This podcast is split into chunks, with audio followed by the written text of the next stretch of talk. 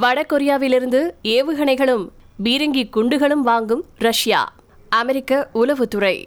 அமெரிக்க உளவுத்துறை அளித்த புதிய தகவலின்படி உக்ரைனுடனான போருக்காக ரஷ்யா வடகொரியாவிடமிருந்து பல ஏவுகணைகளையும் பீரங்கி குண்டுகளையும் வாங்க இருக்கிறதா அசோசியேட் பிரஸ் செய்தி நிறுவனம் சொல்லியிருக்கு.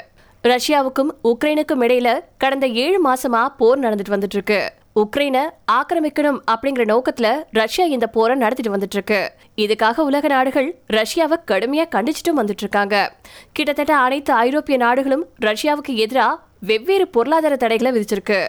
நேட்டோ அமைப்போடு பிரான்ஸ் இங்கிலாந்து அமெரிக்கா போன்ற நாடுகள் நேரடியா உக்ரைனுக்கு ஆயுதங்களை வழங்குதல் போன்ற உதவிகளை செஞ்சுட்டு வந்துட்டு இருக்கு இதுக்கிடையில பெயர் வெளியிடப்படாத அமெரிக்க உளவுத்துறை அதிகாரி மாஸ்கோவின் நடவடிக்கைகள் குறித்து செய்தி நிறுவனத்துக்கிட்ட பொருளாதார தடைகள் மற்றும் ஏற்றுமதி தடைகள் காரணமா ரஷ்ய படைகள் உக்ரைன்ல ஆயுத விநியோக பற்றாக்குறையால பாதிக்கப்பட்டிருக்கு அப்படின்னு சொல்லியிருக்காரு.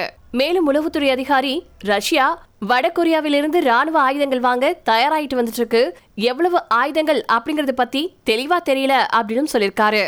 சமீபத்தில் ரஷ்யா ஈரானிய தயாரிப்பு ட்ரோன்களை வாங்கினதா ஜோ பைடன் நிர்வாகம் உறுதி செஞ்சுச்சு. ஆனா அந்த ட்ரோன்களை செயல்படுத்துறதுல ரஷ்ய வீரர்களுக்கு தொழில்நுட்ப சிக்கல்கள் இருக்கிறதாவும் தெரிவிச்சிருக்கு.